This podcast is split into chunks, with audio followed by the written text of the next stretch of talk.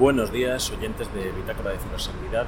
Este ruido que escucháis es el de la estación de Atocha, en Madrid, a las 8 de la mañana del 12 de noviembre de 2016. ¿Por qué estoy aquí grabando a estas horas? Pues porque me dirijo a Guadalajara a reunirme con Raúl y asistir a las jornadas Honeycon organizadas por la asociación Honeysec. Vamos a ver qué aprendemos. En principio estamos apuntados al track de sesiones sobre derecho y ciberseguridad, aunque hay otro track técnico que hubiera estado interesantísimo de asistir, y el track que hubo ayer por la tarde, que fue cuando empezaron las jornadas. Por la tarde asistiremos, si el tiempo y las circunstancias lo permiten, a la reunión que llaman Hack and Beers. Corto y seguiremos informando.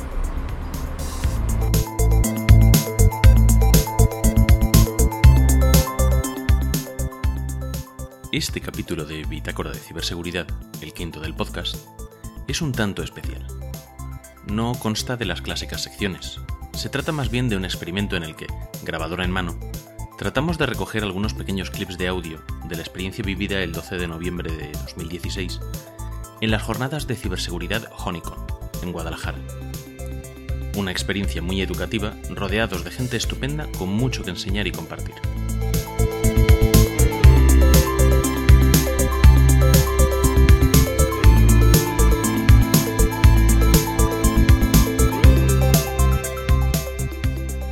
avpodcast.net, red de podcasting.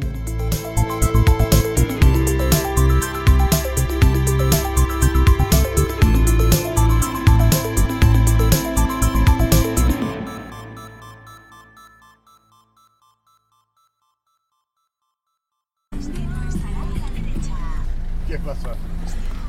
Buenos días, Raúl. ¿Qué tal? Estamos grabando. Ah, pues hola. ¿Qué hora es? Aquí estamos, pues mira, son las 9 y 26 ahora mismo. ¿Y dónde estamos ya? Estamos en la estación de cercanía de Guadalajara y nos vamos hacia la UNED, a ver si podemos aparcar en la Cuesta del Matadero, que nos pilla entre medias de todo y nos vamos andando a todos lados. Pues bueno, ya habéis oído, empezamos. Honeysec es una asociación sin ánimo de lucro con sede en la ciudad de Guadalajara, en España. El objetivo de esta asociación es fomentar las buenas prácticas en materia de seguridad informática y en el uso de las nuevas tecnologías. Entre sus programas cuentan con el proyecto educativo Sentinel, el proyecto de protección de la privacidad en casos de maltrato, colaboración con centros educativos y talleres de iniciación a la ciberseguridad. Si queréis saber más sobre Honeysec, podéis ir a honeysec.info o contactar con ellos a través de Twitter con su cuenta honey_sec. Bueno, pues ya estamos aquí, nos hemos acreditado para entrar a las charlas y de momento nos han obsequiado con alguna libreta, una tapa para la webcam del ordenador portátil y también un tarjetero en plan jaula de Faraday para las tarjetas RFID, para que no nos las puedan escanear. Cuando entremos a las primeras charlas os vamos contando más cosas. Organizar unas jornadas de ciberseguridad como son las Honeycon no es algo ni fácil ni barato.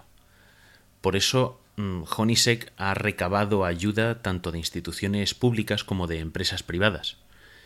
Estas organizaciones han aportado conocimiento, han aportado ponencias, merchandising, dinero, infraestructura, apoyo, publicidad. Y desde Bitácora de Ciberseguridad no queremos dejar de agradecerles todo ese apoyo y esfuerzo. Por eso os invitamos a entrar en la web de las jornadas, que es honeycon.eu, y abajo tenéis los patrocinadores y las empresas colaboradoras y podréis ver que son entidades que realmente se preocupan por la ciberseguridad. Ya estamos en la sala de conferencias esperando a que esto empiece y nos hemos encontrado con Yolanda Corral del videoblog debate Palabra de Hacker, la moderadora. Buenos días, Yolanda. Buenos días. Cuéntanos, ¿qué te trae a Guadalajara y a la Honeycon? Bueno, pues a la Honeycon me trae el que aquí hay muy buena gente, hay buenos contenidos y hay que seguir aprendiendo. Entonces, como medio que los de la organización medio me liaron de Yolanda, queremos que estés, queremos que vengas, y a mí hace falta muy poquito para que me acaben liando en el buen sentido. Y entonces había que estar Raúl Renales y Jacob Peregrina, que son parte de la organización, pues me dijeron sí o sí ven, si puedes grabar alguna cosa también del canal, o sea, para el canal, luego para poder subir los vídeos de alguna conferencia, de alguna charla. Y estoy aquí enredando con gente buena, interesante, así como que medio infiltrada, que no se note, aprendiendo mucho de la gente. Bueno, te voy a hacer una pregunta que no sé. Uh-huh. Yo soy seguidor de tu canal de Palabra de Hacker, pero yo no sé a qué te dedicas tú cuando no estás haciendo Palabra de Hacker. No sé si se puede contar. Sí, no se puede contar porque yo estoy todo el tiempo como enredando en Palabra de Hacker y en otro canal que lo tengo como medio abandonado, que arrancaron los dos al tiempo, Hangout Neo, con la idea. Entonces yo soy periodista y lo que estoy es levantando, como aquel que dice, este proyecto, invirtiendo muchísimas horas en Palabra de Hacker, investigando mucho, dando también cosas de formación, también relacionadas algunas con la seguridad digital, pero otras pues con el marketing o redes sociales, etcétera. Y luego pues también cosillas pues, como de presentadora, bien en forma presencial o bueno, virtual, ya me veis en mi canal o tú eres seguidor. Maestra, pero bueno, ese tipo de cosas, maestra de ceremonias, enredadora en general, puedes poner ese cargo también, sirve, pero bueno, mi función es como periodista y Palabra de Hacker parece que pueda ser como medio un hobby, pero para mí es un proyecto en serio al que le dedico todas las horas del mundo y más. No, es un proyecto muy serio y enseñáis un montón. Desde aquí te vamos a comprometer a entrevistarte un día en Bitácora de Ciberseguridad y que nos cuentes y le cuentes a los oyentes más sobre qué es Palabra de Hacker y a ver si llevamos a más gente también a tu canal para que haya más concienciación cada día. Yo encantada, porque esa es la lucha que tenemos todos. Yo creo que lo que nos subimos en este barco es divulgar en seguridad, porque es una parte muy importante, y yo encantada de esa entrevista y de compartir con vosotros lo que haga falta. Esto ha sido como un medio atraco de los que también a mí me gustan, aquí con la gente que lo vea con música sonando de fondo y ese tipo de cosas, pero yo encantadísima. Sí, bueno, hay que decir que hemos pillado a Yolanda desprevenida y la hemos atacado por la espalda para poder preguntar. Eso es lo bueno. Eso a mí me gusta. Pues muchísimas gracias, Yolanda. Pues muchísimas gracias a vosotros también. Si el ansia os corroe y no podéis esperar a que entrevistemos a Yolanda en Bitácora de Ciberseguridad, podéis saber más sobre ella y sobre sus proyectos visitando yolandacorral.com, donde habla de todos esos proyectos, incluido el mencionado Palabra de Hacker, que es un debate que organiza y modera en directo en YouTube, normalmente los martes a las 10 de la noche. Os invitamos a asistir. No, ahora. Buenos días a todos, muchísimas gracias por estar aquí. Segunda jornada aquí en Honeysec. No sé cómo ha ido la noche aquí en Guadalajara, algunos los supervivientes, otros que habéis venido que ayer no estuvisteis aquí. Os doy las gracias en nombre de la organización por estar aquí en esta mañana en la que vamos a hablar en esta sala de Derecho y Ciberseguridad. Dos materias, dos conceptos, dos disciplinas que van muy relacionadas y que cada día pues, tiene que entenderse, ¿no? Aquí ha luchado mucho, bueno, os voy ahora al escenario Jacob Peregrina, ¿vale? Él ha luchado mucho también para hacer este track especial también que tiene que ver con el derecho metido en el mundo de la ciberseguridad. Yolanda Corral está haciendo la inauguración del track de ciberseguridad de derecho. Se difunda la gente que lo esté siguiendo pues, a través de Twitter. Entonces, el símbolo de almohadilla, Honeysec16, ¿vale? Utilizáis ese hashtag para transmitir un poco y que se corra la voz de lo que está sucediendo aquí y de lo que se está hablando. En primer lugar, le pido que vaya subiendo ya al escenario, que es miembro de la organización, si quiere quedar ahí en esa parte. Jacob Peregrina, que en Twitter, lo digo para los que queráis nombrarlo, el símbolo de arroba, Tecnopiuris, /es, ¿vale? Él es abogado, está al frente del gabinete jurídico de Tecnopiuris, es miembro de la asociación de Honeysec, en la directiva está y organizador. La primera charla es de Jacob Peregrina y se titula Cibercrimen Perfecto. O no. Un poco ahí enredando en ese tipo de cosas. Y bueno, pues que os dejo con él, que va a hablar de soy hacker, necesito un abogado. así que no lo va a dejar claro. Un aplauso para él. El título, por si no se oye, ha sido Soy hacker, necesito un abogado. Sí, porque no es lo mismo. Bueno, pues, en primer lugar, muchas gracias a todos los que habéis asistido a estas jornadas, a estas horas de la mañana. Corto para prestar atención, luego os contaremos más. Podéis encontrar a Jacob Peregrina buscándole en Twitter como Tecnopiuris_es. Jacob es miembro de Honeysec y organizador de las Honeycon, y en su conferencia se hace la pregunta de si un hacker, entendiendo por supuesto a un hacker de sombrero blanco, a una buena persona que investiga seguridad, si necesita o no un abogado.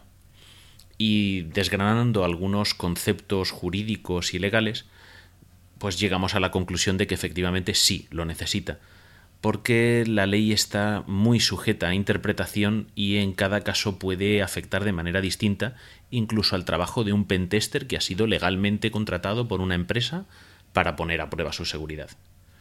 Si queréis saber más sobre el tema, pues tendréis que procurar asistir a siguientes conferencias o podéis contactar con Jacob. Piratería industrial e intelectual, auditor y perito informático y miembro de ANCIBE, la Asociación Nacional de Ciberseguridad y Pericia Tecnológica, además de cibercooperantes, como también lo es Jacob, también lo soy yo y muchos que estáis en la sala. Levantad la mano todos los que sois cibercooperantes. ¡Jo! Muy bien, o sea, para los que no sepáis, utilizo este colchón de tiempo. Cibercooperantes es una iniciativa que ha puesto en marcha INCIBE, el Instituto Nacional de Ciberseguridad, junto con OSI, la Oficina de Seguridad del Internauta, en la que voluntarios, gente que, bueno, pues que tenemos, nos pica la curiosidad por este mundo y sobre todo porque haya una seguridad digital y una concienciación en todos estos términos, y voluntariamente vamos a centros educativos, asociaciones, etcétera, a hacer charlas a los menores como a los profesores o a los padres que lo necesiten, pues charlas sobre seguridad digital, ciberacoso, etcétera, etcétera. Entonces está la página web de Cibercooperantes, he utilizado esta cuña para darlo a conocer. Cualquiera de vosotros que tenga esa iniciativa y esté preocupando estas cosas, podéis ser cibercooperantes. Hay mucho cuidado cuando...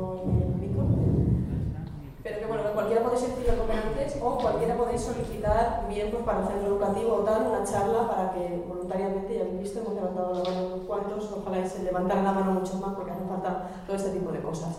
Así es que, bueno, pues a Jacob, que ya ha terminado, ya tenemos un aplauso, y a José Aurelio lo recibimos con un aplauso también porque él nos va a hablar de cómo hacer una forense y no morir en el intento. ¿Es así? Bueno, muy bien, del pues programa de cibercooperantes hablaremos más adelante, porque tanto Raúl como yo somos cibercooperantes de INCIBE. Y ahora empieza la ponencia de José Aurelio sobre periciales informáticos, es decir, cómo hacer investigaciones científicas de soportes digitales para apoyar investigaciones judiciales, policiales y dar soporte técnico a una investigación judicial real para poder demostrar si un acto ha sido cometido o no.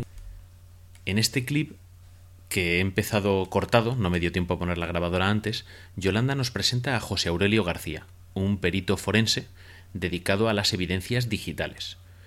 Puede ser contratado por una parte para investigar una evidencia, un correo electrónico, un ordenador, una pérdida de archivos, una fuga, un robo, o puede ser contratado por un tribunal para determinar la veracidad o falsedad de una evidencia digital presentada ante un tribunal. Además, Yolanda nos habla del programa de cibercooperantes del Instituto Nacional de Ciberseguridad, INCIBE. De ese programa formamos parte Raúl y yo, y más adelante os hablaremos en Bitácora de Ciberseguridad. No soy hacker, tampoco soy pirata informático, ¿no? Que esos son los crackers, ¿vale? Y he puesto esta frase de Dios mío, hay un forense en la sala, porque es una frase que pronunció Jacob el año pasado, ahí me digo muy alto, y le gustó mucho la frase, entonces la apuesta. Bien, ¿quién soy yo? Todo el mundo pone el Huamai, pues vamos a ponerlo en castellano, que para eso, ¿no? Tenemos un idioma muy rico, ¿no? Bien, bueno, somos un despacho dedicado a la informática. Como profesional del peritaje informático forense, José Aurelio nos explicó en qué consiste su trabajo, cuáles son las dificultades y nos mostró algunas de las herramientas que se pueden utilizar para analizar discos, buscar evidencias, detectar manipulaciones, etc. La forense informática es una ciencia, yo la llamo una ciencia bastante infusa, porque nunca hay una misma manera de buscar las cosas, buscando una de una forma a veces encuentras cosas y a veces no, en fin, no es una ciencia exacta. ¿A qué se dedica la forense informática? Bueno, pues evidentemente una de las tareas es averiguar qué ha pasado tras un desastre del tipo que esté, ¿vale? Recuperar información, o sea, muchos clientes no solo quieren saber por qué se ha perdido su información, realmente quieren recuperarla. Encontrar rastros de actividad de dispositivos ajenos a la empresa, esa es una de las cosas que también se hace mucho en forense. Y luego, bueno, pues podríamos decir que es una aplicación de técnicas científicas, analíticas, especializadas en la tecnología. Aquí está el famoso protocolo IPAP que llaman, ¿no? Los pilares de la forense: identificación, preservar la prueba, analizar la prueba y presentar la prueba. Bueno, son las 12 del mediodía, hemos hecho pausa para el café, hemos visto una charla de un abogado explicando por qué los hackers o pentesters necesitan abogado, y básicamente es porque la ley está hecha por juristas que no saben de tecnología. Y luego hemos visto la charla de José Aurelio sobre análisis forense, nos está enseñando así muy por encima unas cuantas herramientas para recuperación de datos, para cálculo de hashes, para preservar la integridad de las pruebas, discos, archivos, etcétera. Y no sé si sabemos lo que viene a continuación. Pues la verdad es que no me acuerdo del programa. O sea que... Vamos a mirarlo aquí en directo.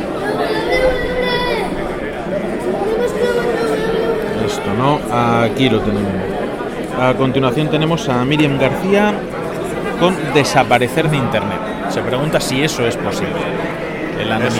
Eso es lo que hablamos el otro día del derecho al olvido. O sea, que va a ser interesante. Pero ejercerlo a lo bestia, o sea, totalmente desaparecer. Porque también hay profesionales ahora que se dedican solo a eso. Sí, a borrar tu rastro. De hecho, hay hasta empresas que se dedican literalmente al rastro digital. Correcto. Pues vamos a ver si encontramos café o alguien a quien entrevistar. Si quieres vamos a por café y le... Pues vamos a tomarnos un café, estamos frente a la máquina, vamos a marcarnos lo que se llama un bloque torco.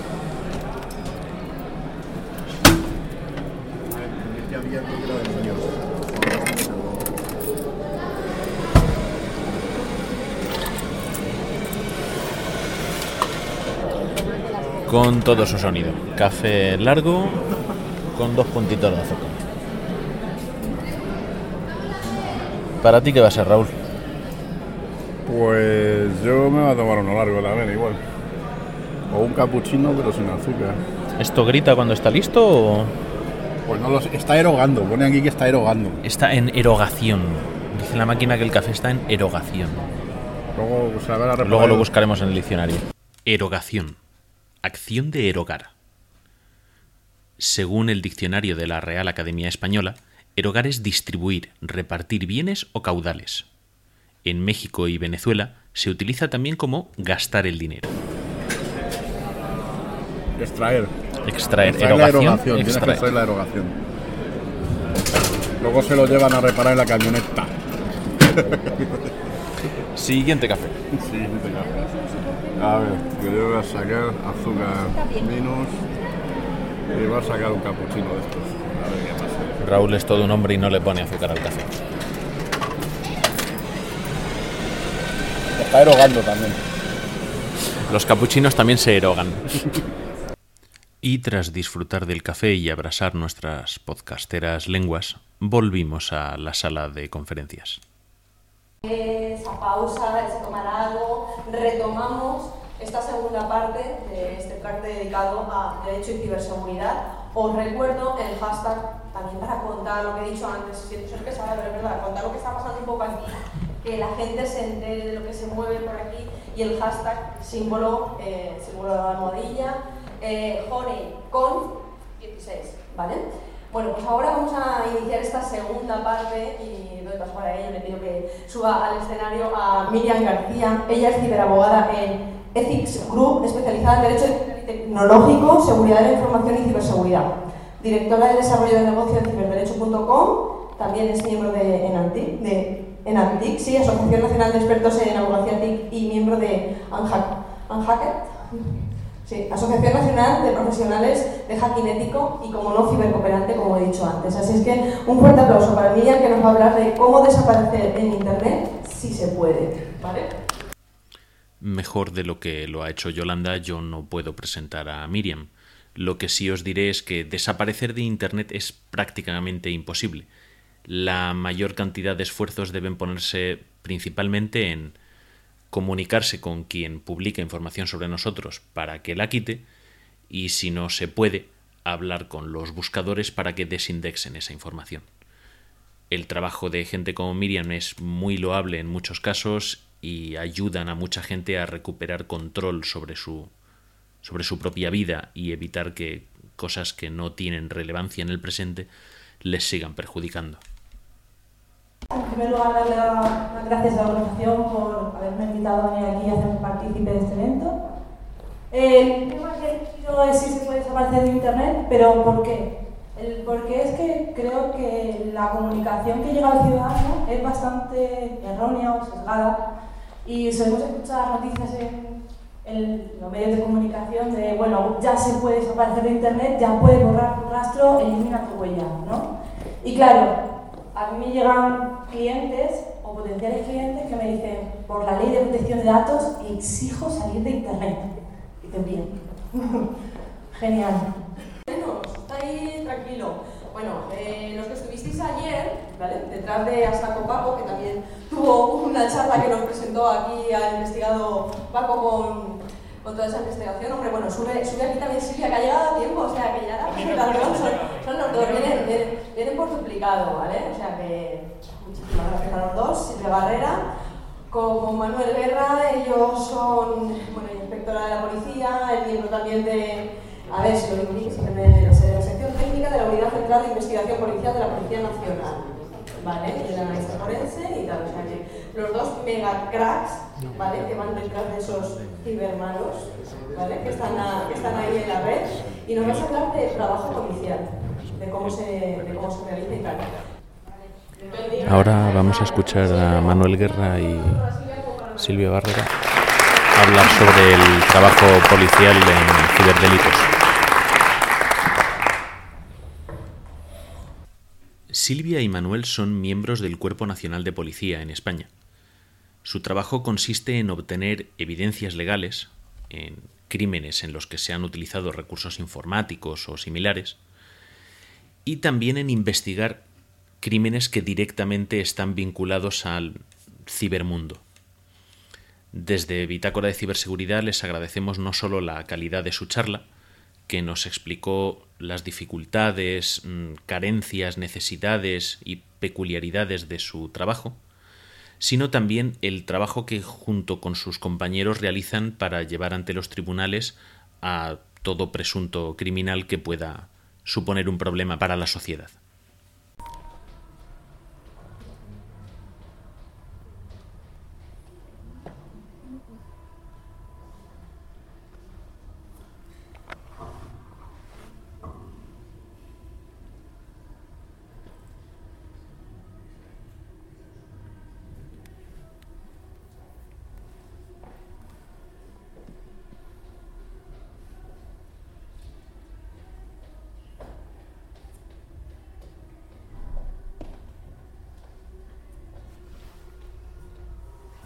Y 60 son los segundos que ahora mismo hemos estado callados, en silencio, sin decir nada. Quizás os parezca mucho tiempo, quizás os parezca poco tiempo. ¿Qué os ha parecido, mucho o poco tiempo? Este minuto que hemos estado callados. ¿Quién cree que hemos estado mucho tiempo callados? Levante la mano. Quizás a otros les parezca que hemos estado poquito tiempo callados. Quizás para la situación en la que estamos ahora mismo, en una conferencia, en una charla, 60 segundos callados quizás sea mucho tiempo o poco tiempo. Pero realmente 60 segundos son los que nosotros tenemos como policía judicial, como investigadores, para que en una diligencia de entrada y registro poder entrar en el domicilio, controlar todas las personas que están ahí dentro de ese domicilio, que nos puedan hacer mal o puedan destruir pruebas y, por supuesto, evitar la destrucción de esas pruebas. Y para eso tenemos 60 segundos. Estar fuera, en el rellano, abajo en el portal del edificio, subir corriendo, abrir la puerta, tirarla abajo, lo que haga falta, entrar dentro, controlar todas las habitaciones, estancias que hay en ese domicilio, localizar a las personas e impedir que puedan destruir una prueba. Y todo eso en 60 segundos. El tiempo que hemos estado aquí callados. Ahora sí me voy a preguntar qué os parece. 60 segundos para hacer todo eso, ¿os parece mucho tiempo? ¿Que nos sobra el tiempo? ¿O creéis que es poco tiempo, que lo hay que hacer muy rápido? ¿Qué creéis? ¿Qué creéis que es muy poquito tiempo? Que levante la mano. Es poco tiempo, ¿verdad? La última charla de la mañana y la que cerraba el track de ciberseguridad y derecho de Honeycon corrió a cargo de Francisco Pérez Bes, secretario general de INCIBE, y nos habló no ya de la respuesta a los problemas, de la precaución, de necesitar abogados, forenses, policía, sino de la parte previa, de defendernos, de tener la seguridad como un recurso proactivo en vez de reactivo, y lo que eso significa tanto para las empresas que lo utilizan de esa manera como de oportunidad de negocio para las empresas que lo ofrezcan.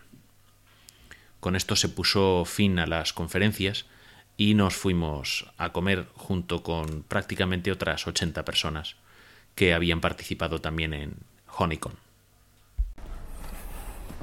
Bueno, pues vamos a ver si comemos. Vamos andando por el centro de Guadalajara. Ahora vamos a ver dos de las instituciones más queridas de la ciudad, que son la Delegación de Hacienda y la Oficina de la Seguridad Social, profusamente visitadas todos los meses. Y bueno, pues la verdad es que ha estado bien el evento. Yo creo que hemos aprendido, hemos conocido gente y bueno, pues seguiremos ahora un ratillo en buena compañía. Hemos tenido la primera conferencia sobre la necesidad de abogados para la gente que se dedica al hacking, al pentesting, etcétera. Luego hemos tenido un analista forense. Uh-huh. Hemos continuado con la intervención de la Unidad de Investigación Tecnológica de la Policía, explicándonos en qué consiste su trabajo. Y por último, un miembro de INCIBE explicando la importancia también no solo de la respuesta, que es lo que hemos visto en las tres anteriores, sino de la labor preventiva. Sí, en definitiva, pues eso, los retos y oportunidades que era ahora mismo el mercado y la situación en la que se encuentra. Bueno, y ahora pues vamos a comer con buena parte de esta gente que ha estado en la conferencia, Honeycon 16, y por la tarde, Hack and Beers. Por la tarde a una cosa que no hacemos nunca, que es ponernos ciegos de cerveza. Es excepcional. Todo sea por la seguridad y por daros información de primera mano. Como decía mi abuelo, al negocio lo que pida. Continuamos más tarde.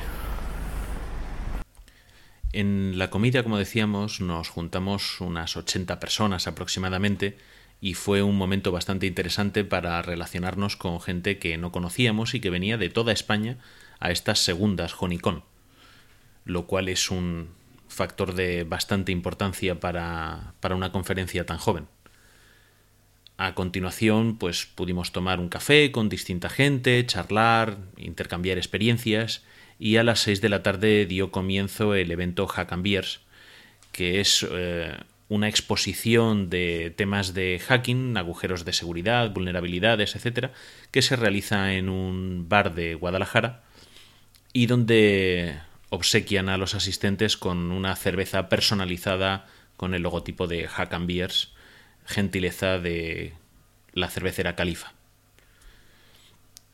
Fue una gran experiencia, un momento divertido para compartir con mucha más gente, mucho más distendido que la sala de conferencias de Honeycon, y pudimos ver los verdaderos peligros que se esconden detrás de un simple enlace, un código QR y cosas por el estilo. Nos llevamos una gran experiencia y a partir de ahí iniciamos el retorno para poder contaros ahora lo que vivimos. Esperamos el año que viene poder volver a asistir y encontrarnos con algunos de los oyentes del podcast también allí. Bueno, son casi las 9 de la noche. Hemos terminado las Hack and Beers, que son como una pseudo edición alternativa de la Honeycon. Se celebran en un bar, tienen una cerveza propia, que si me permitís es la Hack and Beers de Califa, una cerveza cordobesa con etiqueta especial para la ocasión. Y bueno, pues hemos estado viendo ahí unas charlas sobre hacking, phishing, cambio de URLs mediante pequeños JavaScript, cómo engañar a los usuarios para llevarles a aplicaciones o a webs fraudulentas. Y básicamente la idea era: no te fíes solo de que la URL tenga el candadito, sino que debes asegurarte de que además la URL es verdaderamente correcta, que a veces baila un carácter y no nos damos cuenta. Ahora vamos a recogernos. Raúl, despídete. Adiós. Qué parco en palabras, ¿eh? Parece bueno, que no has bebido cerveza. Solo he bebido 3, joder. Bueno, pues esto lo colgaremos como un mini episodio especial y os invitamos a los que estéis interesados en este mundillo a asistir a las próximas Honeycon aquí en Zaragoza, que tienen en Guadalajara. En Guadalajara, que tienen cursos técnicos, cursos teóricos, charlas orientadas a concienciación y legalidad. Tienen tracks para familias también, para concienciación de chavales y padres, que es muy importante.